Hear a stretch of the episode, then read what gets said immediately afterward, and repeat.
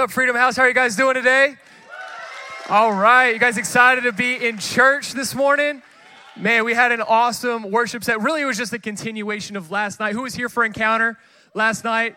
Good bit of people. Yeah, man, it was awesome. Loved to have our Encounter service uh, worship last night and then just continuing that on in today. My name is Adam, and I'm honored and privileged to be up here and speaking with you guys today. I want to give a shout out to those that are joining us online. Do you guys know that we extend beyond these four walls? We go all over the place, all over the world to reach people. And so people are watching us online right now. So if you're ever out traveling, if you're ever out, you know, going on business, uh, and you're not here in Charlotte, make sure you guys jump online. My wife and I usually get to be a part of that. And so you can jump in the chat, you can tell us where you're tuning in from. We love to say hey to people and see where everybody is tuning in. Now, if you haven't been at Freedom House before, maybe this is your first time, there's a reason that I'm up here speaking to you and Pastor Troy or Pastor Penny aren't.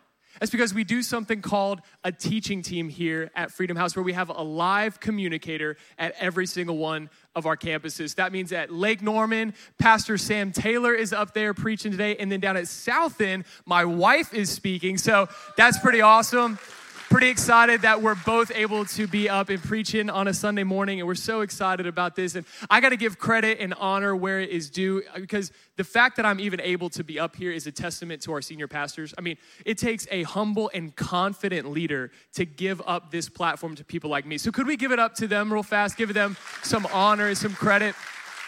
They are phenomenal people, phenomenal leaders, and um, we just we love being under their leadership. And real quick, I gotta say, where are all the strong men at?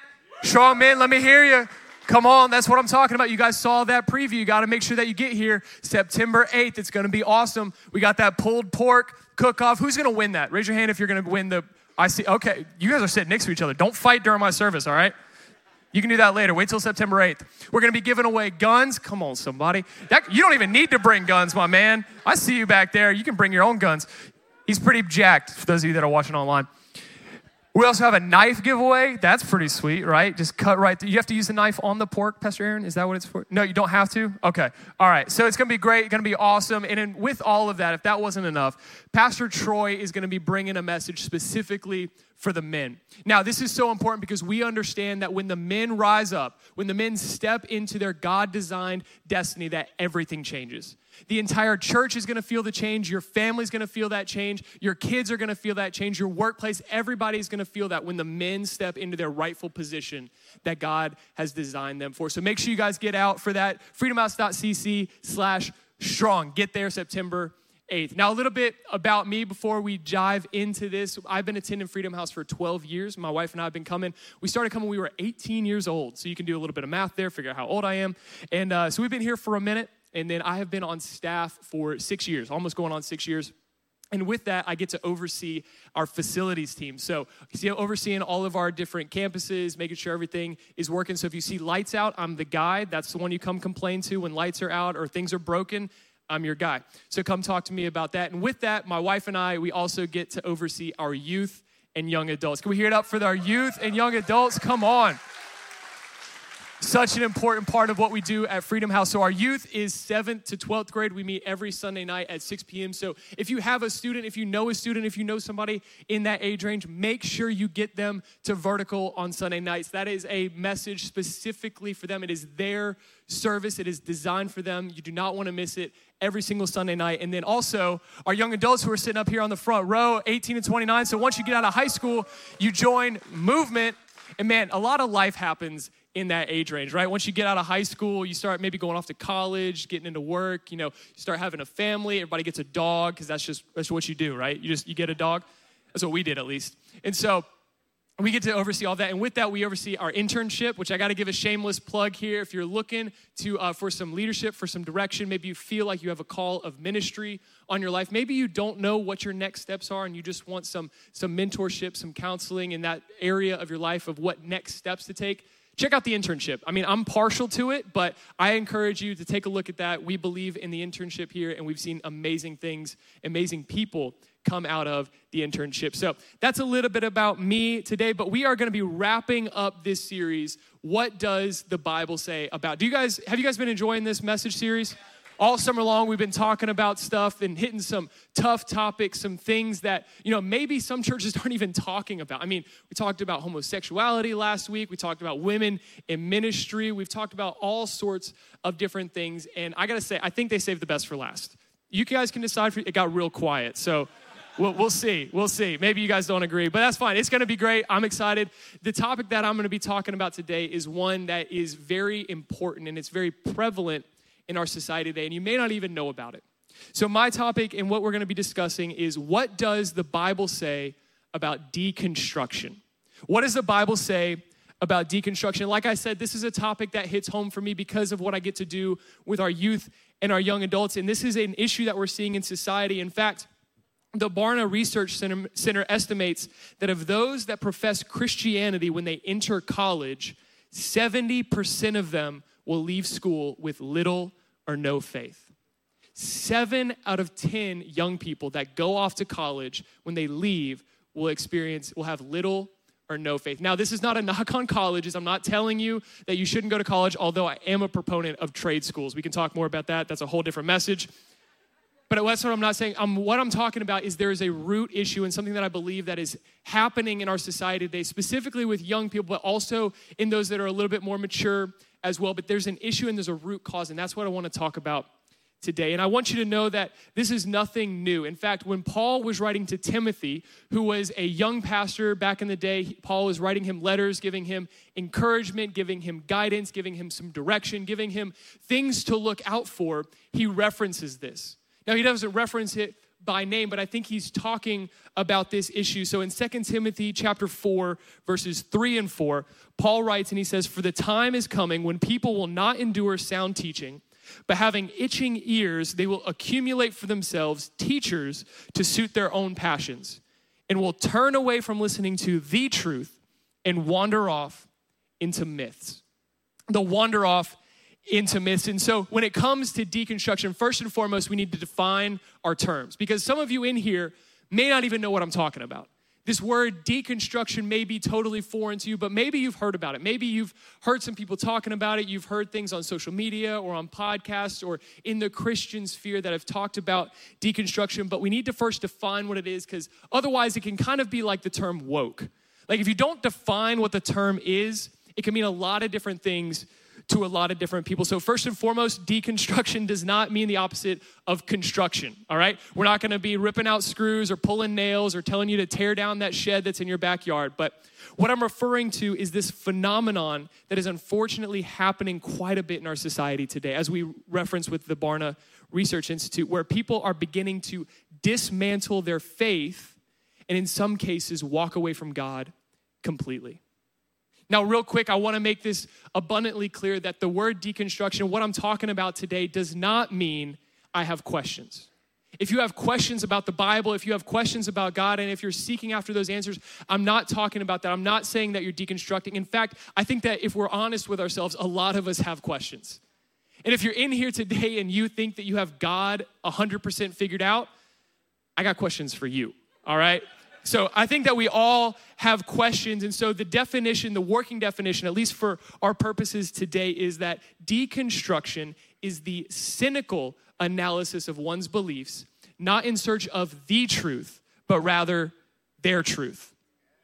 And so there's a difference, and I gotta point this out there's a difference between cynical and critical. And it really all comes down to the posture, the nature of the question. For example, if you have somebody who is a food critic, that person doesn't hate food, right? No, they're going out, they're seeking after the best dishes, the best restaurants, finding new ways that chefs are taking different ingredients and creating something beautiful. No, a food critic doesn't hate food. In the same way, a person who is seeking after Jesus and the truth, but has biblical questions, is going to approach through critical thinking, and they're going to be seeking to understand. On the contrary, a cynical approach is someone who is asking questions thinking that they already have the answers, and those answers are often contrary to Christian doctrine. These people think that because they have read a book or listened to a podcast or seen a YouTube video that seems to come against what the Bible says, they think that they have this thing 100% figured out. They think that they have a better understanding of God than what they should have, and they're seeking after what Paul says that their itching ears want to hear. And what I've seen in my time with friends that I've grown up with that have wandered away from the faith, people that I've known, people on social media, those that have said that they were Christians at one point but now have completely walked away from the faith. What I've seen time and time again is that when people deconstruct, there is often a crisis of belief that requires faith and action, but instead they sit and they question. Again, like I said, this is a topic that hits home for me. I've seen people that have walked away from the faith because they have these questions in their minds. Again, questions are not a bad thing, but when they begin to look at the Bible through that cynical lens, when they begin to have these questions or think that they have things figured out when they really ultimately don't, they begin to dismantle their faith. And unfortunately, sometimes they walk away completely. The best way that I can give to give as an analogy for this is like the game of Jenga. You guys ever played the game of Jenga? Do you guys know what I'm talking about? It's the game where there's a there's a tower and there's these wooden blocks and you build up that tower and then we take turns pulling out the blocks and I pull one out and then you pull a block out and then I pull one out and you pull one out and then all of a sudden that tower falls. That's what deconstruction is. See, people have built their faith and the faith is the Jenga tower and then over the course of time they begin to pull those blocks out, when those questions begin to come at them, whether through themselves or through others, when they feel like they don't have good enough answers to those questions, their faith will begin to weaken and weaken until finally it collapses. Like I said, I've seen this happen multiple times, and it usually happens in the same order. It's usually with people that have grown up in the church. They've grown up reading the Bible. They've grown up lifting their hands in worship. They grew up in Sunday school. They grew up learning what the truth is. And then they go off to college or they go into the workplace. And when they begin to have these questions about their faith, they feel like they don't have a great answer. Eventually, those thoughts and those doubts, they turn into cynically looking at the Bible and what they have been taught to believe their entire lives. And they begin to deconstruct their faith and replace it with a new one. As Paul says, they have turned away from listening to the truth and have wandered into myths. Now, obviously, this is nothing new. This is not a new concept because it, Paul is warning Timothy about this. And even in a more modern era, this is nothing new. This, whether they realize it or not, deconstruction is actually rooted in this 20th century philosophy called post modernism. Postmodernism is this idea that there's no way to know what's really true. The postmodernism would tell you that there is no such thing as truth. And what happens with this is when people begin to believe that there's no such thing as truth, they begin to rebel against authority. They begin to buck the authority that has been in place in their lives, and they begin to walk away from it. And while people may not fully acknowledge that they're following this philosophy, they have still fallen into this trap then the statement that there's no way to know what's really true is just patently insane. And the, unfortunately, people begin to think this way. They begin to think that, oh, well, maybe what's true for you is true for you, and what's true for me is, is true for me. Or, or you got to live your truth. And so now we have a misunderstanding of what even basic fundamental truth is. And now we have a lady who is sitting on the Supreme Court who can't answer what a woman is. Guys, we have people who have taken the truth and they've completely exchanged it for a lie, for myth. And we can't answer basic fundamental questions. Guys, we're, we're in an age and we're, we have a problem with the truth. We have a problem when people don't think there is such a thing as truth. But we know that there is. We know that there is a truth. But at the end of the day, no matter how a person begins down the path of deconstruction, it all comes down to the same root issue. Deconstruction is a disordering of authority. Said another way, it is the disordering of God's authority. Kind of to give an overview of what I'm talking about with this, is that the Bible and God has clearly laid out the order of his authority.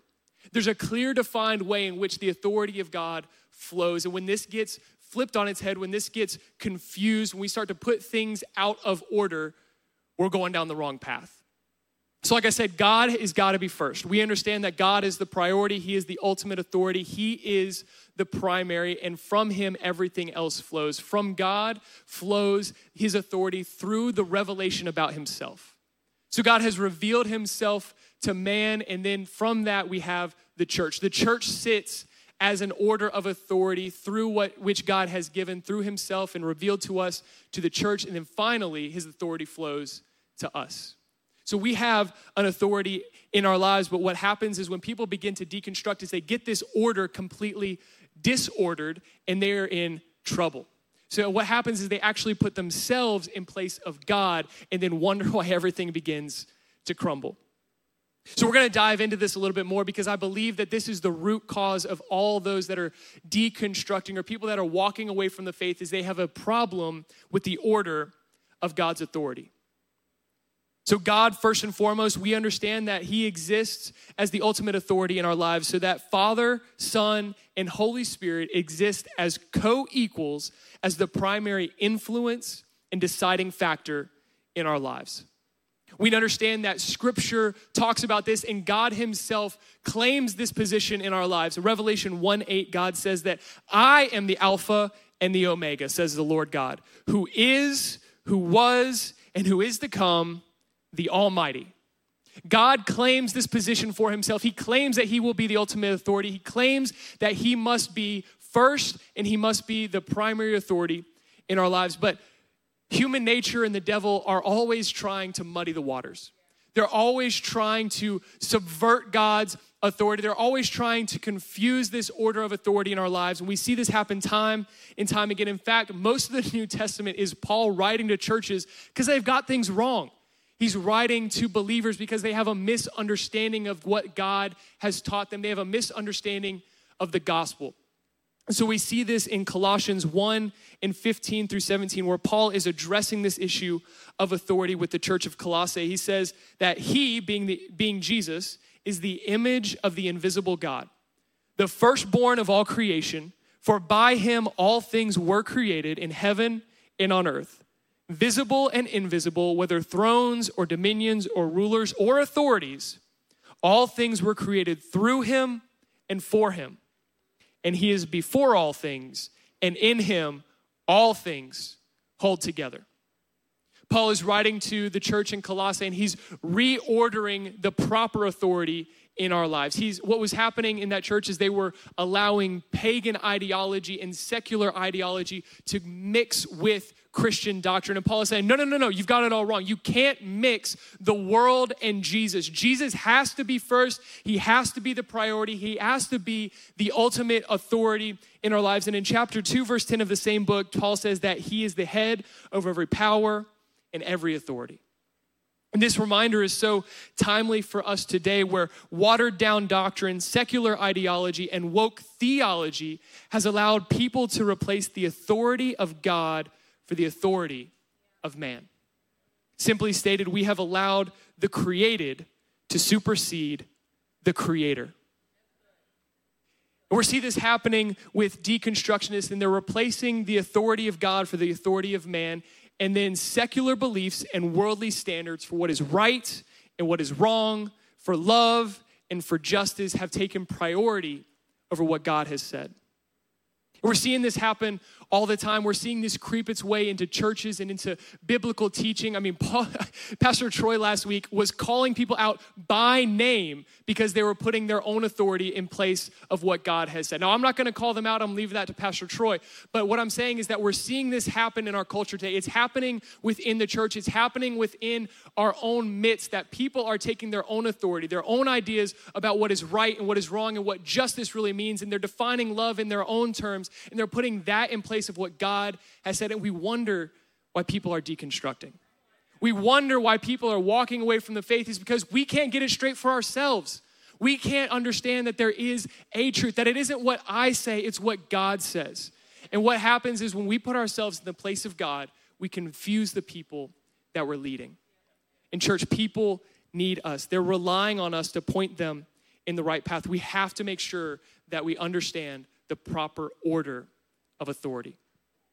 So we see that God must sit in his rightful place as the primary authority in our lives and that everything else flows from that. And this authority takes shape through the revelation of God, through God revealing himself to man. And when I talk about revelation, I'm not talking about the last book of the Bible, all right? We're not getting into all of that, seven horses and all the craziness and all the eyes and things like that. We're not I'm not talking about just revelation. What I'm talking about is the way that God has revealed himself to us.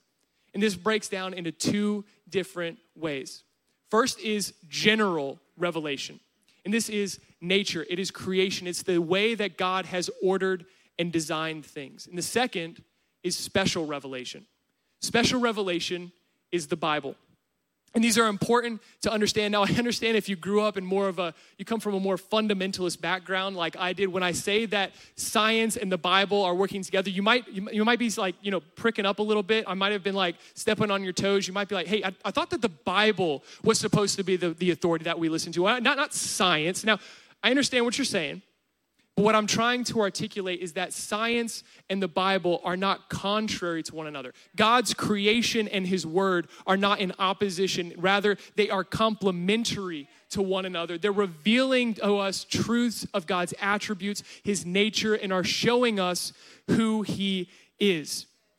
So, when it comes to general revelation, as I said, is the natural order of God's creation through which He reveals Himself to us. And the beauty of general revelation is that it's available to everyone. God reveals himself to all through his very creation. Romans 1 19 through 20 talks about this. Paul writes to the Roman church and he says, For what can be known about God is plain to them because God has shown it to them.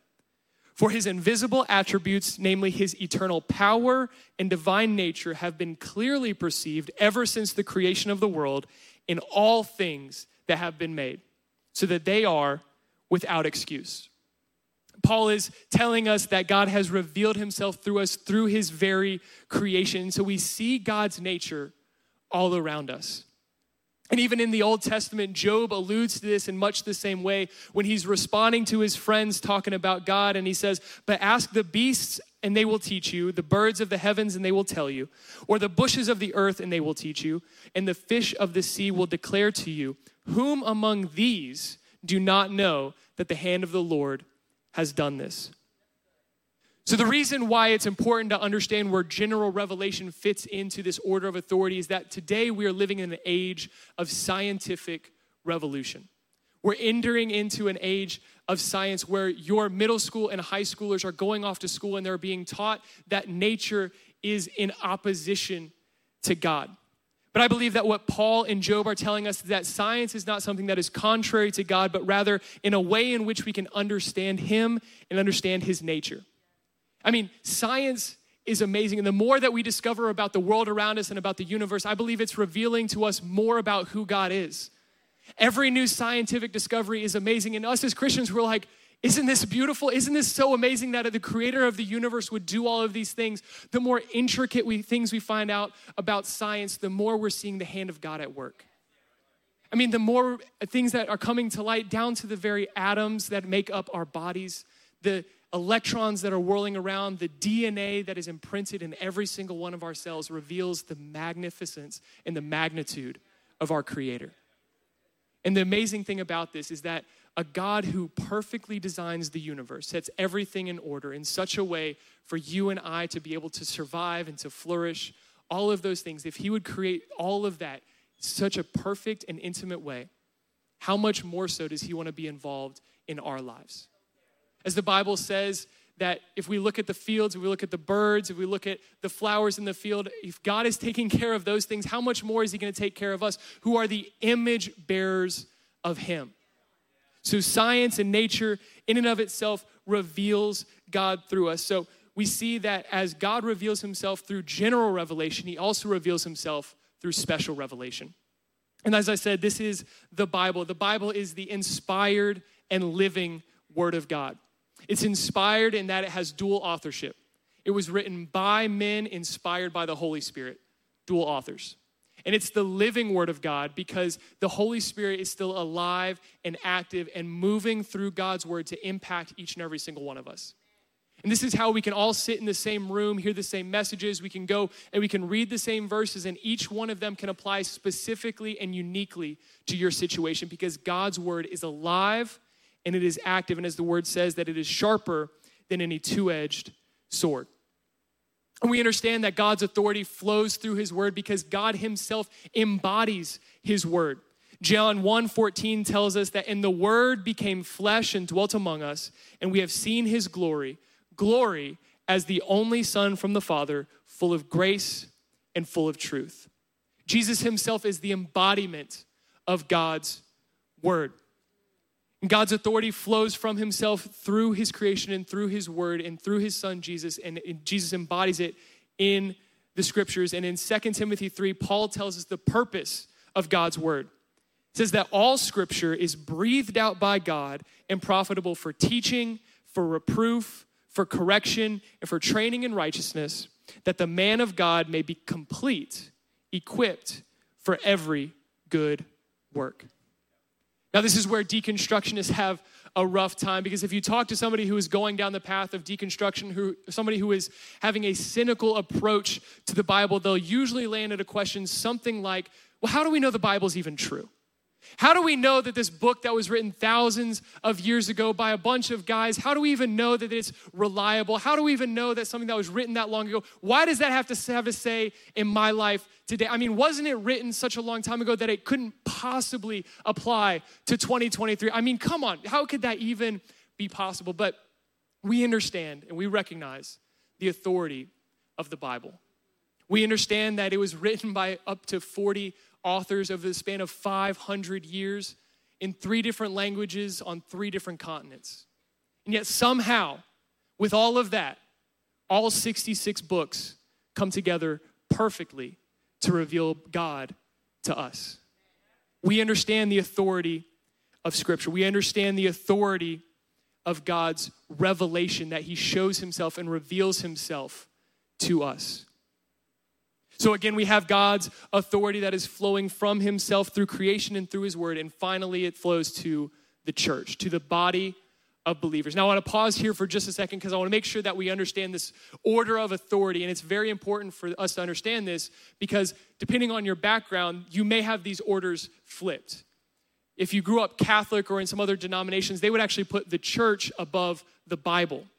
Now, see, we understand that the proper order is that it's God, His Word, and Revelation, and then it's the church. Because if I get up here, or if somebody else gets up here and starts preaching something that is contrary to the word, we have to have something that we can point back to.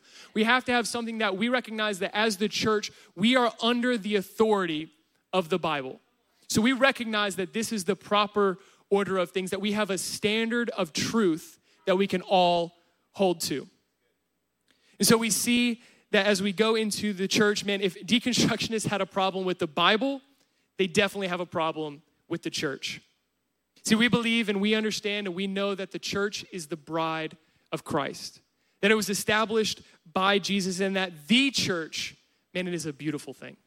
In fact, when you walked in here today, you walked into this amazing building. Our, our bathrooms are clean, your coffee was perfect, right? Even if it wasn't, your coffee was perfect. You go down to the kids' wing and everybody's smiling. All the kids are having a perfect time. Nobody's crying. There's no dirty diapers. Everything's perfect over there. You walked in here, the air temperature's nice, the seats are nice, the worship was amazing. You may not have gotten the pastor that you wanted, but that's okay. The church is an amazing thing. The church is a beautiful thing until you and I show up until we show up with all of our baggage, with all of our issues, with all of our failures, with all of our shortcomings. The church would be perfect if it weren't for the people. See, as soon as you and I walk in, we've messed things up. Because I don't know about you, but I've made some mistakes in my life. I've made some mistakes. I don't have this whole thing completely figured out. And what the problem is, is that deconstructionists cannot separate the fact that the church and that there's people that the church that is established by God is an amazing and it's a beautiful thing. And they don't recognize that the church is a hospital for the broken. And if you come into any church, any church, any church ever, if you come into any church with a standard of perfection, you're going to be disappointed every single time. But what happens is that people forget this and then they experience what they would call church hurt. Now, this is a kind of a hot button issue, and I want to stop for a second because I understand that there are legitimate reasons for church hurt. There are legitimately things that may have happened in your life from a previous church, from a previous leader that do not reflect Christ. And I'm not talking about those things because there are legitimate things that the church has done and it has hurt people, but I understand that it's people that have hurt people. Now, I'm not discounting those things, but what I'm doing is I'm making a distinction between those legitimate reasons and what typically happens. Usually, people have an issue with church, and it's in the minute details. It's in the things that don't really matter, and yet they label it as church hurt. These are things like I drove in the parking lot today, and you know, the guy that was in the parking lot, he was kind of a jerk to me, and I didn't get the spot that I wanted. I had to walk an extra 10 steps to get into church, and I didn't really like that. And then, you know, I got my coffee, and instead of having 14 pumps of pumpkin spice latte. It only had 10 pumps in it, and so I couldn't even enjoy it. And then I get in, and the worship is too loud, or it's too quiet, or they didn't sing the song that I wanted, or you know, I wasn't sitting next to the person that I wanted to sit next to, and this and that. So we start to nitpick all of these small things with the church, and we miss all the good that the church is doing. We miss all the good of the bride of Christ. And again, I understand that there's legitimate things that the church has done, there's legitimate church hurt, but the things that are often picked out the most are the small things. And I understand uh, while a church or someone may have messed up, it doesn't mean that the church is messed up. In fact, the Bible talks a lot about the church. In Hebrews, we're told that we should not forsake the gathering of the brotherhood. We should not forsake the gathering together to strengthen, to worship our Creator corporately. We should not forsake this. This should not, uh, we should not forget about this. This is such an important thing because this isn't happening everywhere. The fact that people are able to come freely into church is an amazing thing, and we cannot forget about that. And the church is God's design. And we're called to be planted in the house of God. Psalm 92, 12 and 13 says this that the righteous will flourish like a palm tree, they will grow like a cedar of Lebanon. Planted in the house of the Lord, they will flourish in the courts of our God. See, the church is God's design. It is supposed to be a covering for us. It's supposed to be a protection. It's supposed to be a place for community and for growth. And yes, a healthy church should make you uncomfortable and should step on your toes as we push one another towards Christ.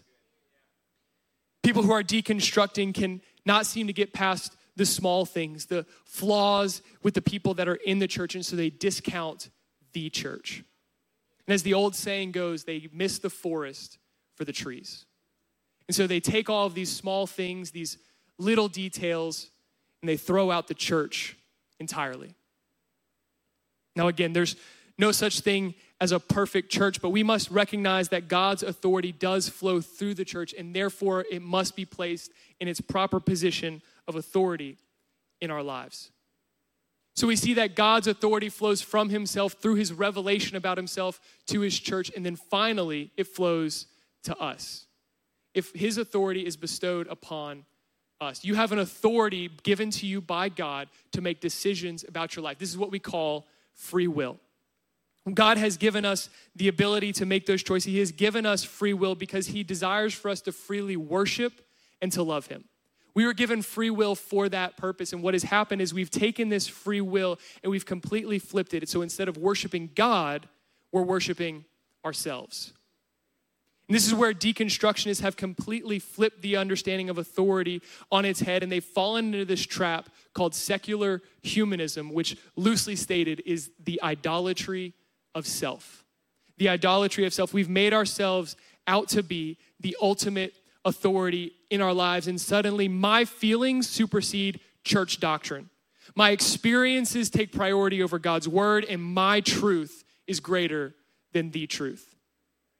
People that go down this path are now worshiping at the altar of self, having sacrificed sound doctrine and the word of God to satisfy their own values and morals. This is what Paul was warning Timothy about in 2 Timothy. He says, For the time is coming, and we know that the time is now where people will not endure sound teachings, but having those itching ears, they will bring about for themselves, they will accumulate for themselves teachers to suit their own passions, their own desires, their own list of values and morals, and we'll turn away from listening to the truth and we'll wander off into myths. Now, church, we have to make sure that we're careful to not fall into the same trap. And now I understand you may be sitting there, you're like, man, I've got this. I've been sitting in church my entire life. I read the Bible backwards and forwards. I lift my hands in worship. I have a good relationship with Jesus. But I think that Paul is also giving Timothy a warning. See, when he uses that word wandering, it denotes that it takes time, that it didn't just happen all at once, but that it was a slow process for people that began to deconstruct. And we must watch out for this as well because we understand that we would be in danger of going down the path of deconstruction when we start to think that we have it all figured out. When we have this whole God and this whole Bible and this whole church thing completely figured out, we are going to, we're beginning to go down the path of deconstruction and we're in danger of going down that path. When we begin to question the Bible through a cynical lens, and when we stop seeking out godly wisdom and counsel on things that we don't understand, we are in danger of stepping in place of God and making ourselves out to be the ultimate authority. But here's the good news if you know somebody who's deconstructing, if you yourself are struggling with doubts or with questions about the Bible, let me first and foremost say that God is patient. Thankfully, God is patient. I have questions, you have questions. God wants us to seek after Him when it comes to questions about Himself and about His Word. God's not scared of our questions. God isn't worried that you're going to come to Him with a question that He doesn't have an answer to. So let me encourage you first and foremost with that. In fact, James 1 5 tells us that if any of you lacks wisdom, let him seek after God. Let him ask God, who gives generously to all without reproach, and it will be given to him. God wants us to seek after him when we have questions. He wants us to seek after godly wisdom. Like I said, he is not scared of our questions. In fact, he encourages our questions. Jesus gives us this encouragement in Matthew 7, verse 7 and 8. He says, Ask and it will be given to you. Seek and you will find. Knock and it will be open to you. For everyone who asks receives, and the one who seeks finds, and to the one who knocks it will be open. See, I know this about God is that He will not hide Himself from us. When we diligently seek after Him, when we seek after Him with a posture to understand, He will always show up. He will always show up. If you would stand on your feet with me today as we close. So, deconstruction is an unfortunate reality in our world right now. And as we look across society and we see these young people who are dismantling their faith, I believe that we it begs the question, how did we get here? How did we get to this point where people who have grown up in the church that know the Bible, that have been a part of, eh, have had a relationship with God, even how have they walked away from the faith? And I believe that first and foremost, we have to take a look at ourselves. We have to take a look at ourselves as the church and as the body of Christ. And I'm talking to the Christians specifically in the room. We have to ask ourselves, how did we miss the mark? How did we miss the mark? How have we contributed to this thing called deconstruction? See, maybe you're in here today and you think that you claim God as the ultimate authority in your life, but when we walk outside of these four walls, do people even know that we're a Christian?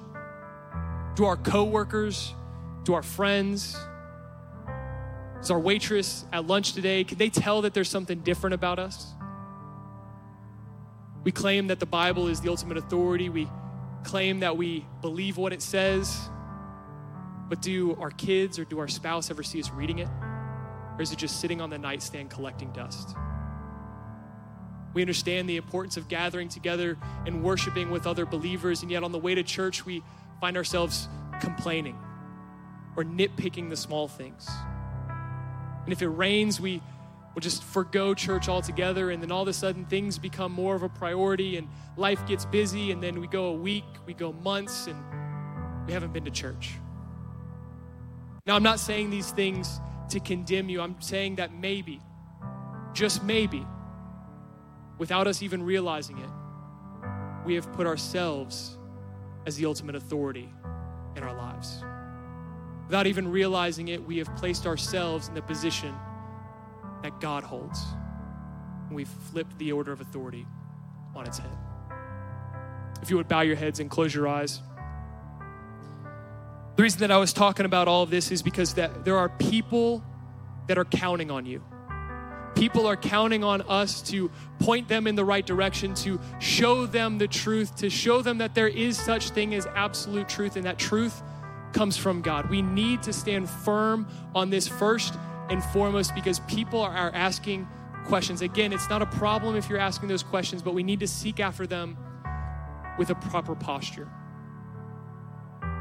And so today, I believe there's two different groups in this room, and you may fall into one of these two categories. One, maybe you've never accepted Jesus. Maybe you've never had a relationship with Him, and through this conversation, maybe you're just feeling something tugging on your heart. Maybe you're realizing that you, you've tried to be the ultimate authority in your life, and it just it hasn't worked. That's because you're not supposed to be the ultimate authority. As I've said, we need to make sure that God sits as the primary and ultimate authority in our lives. And so, if you're in here today and you have not started a relationship with Jesus, today is your day. Today is the day that you can make the ultimate decision in your life, the most important decision that you will ever make. The second group of people in here are those of you that have a relationship with Jesus, but if you're honest with yourself, he is not the center of your life. He is not the Lord of your life. He is not the ultimate and primary authority in your life. Maybe you've gotten things out of whack. Well, today is the day to repent.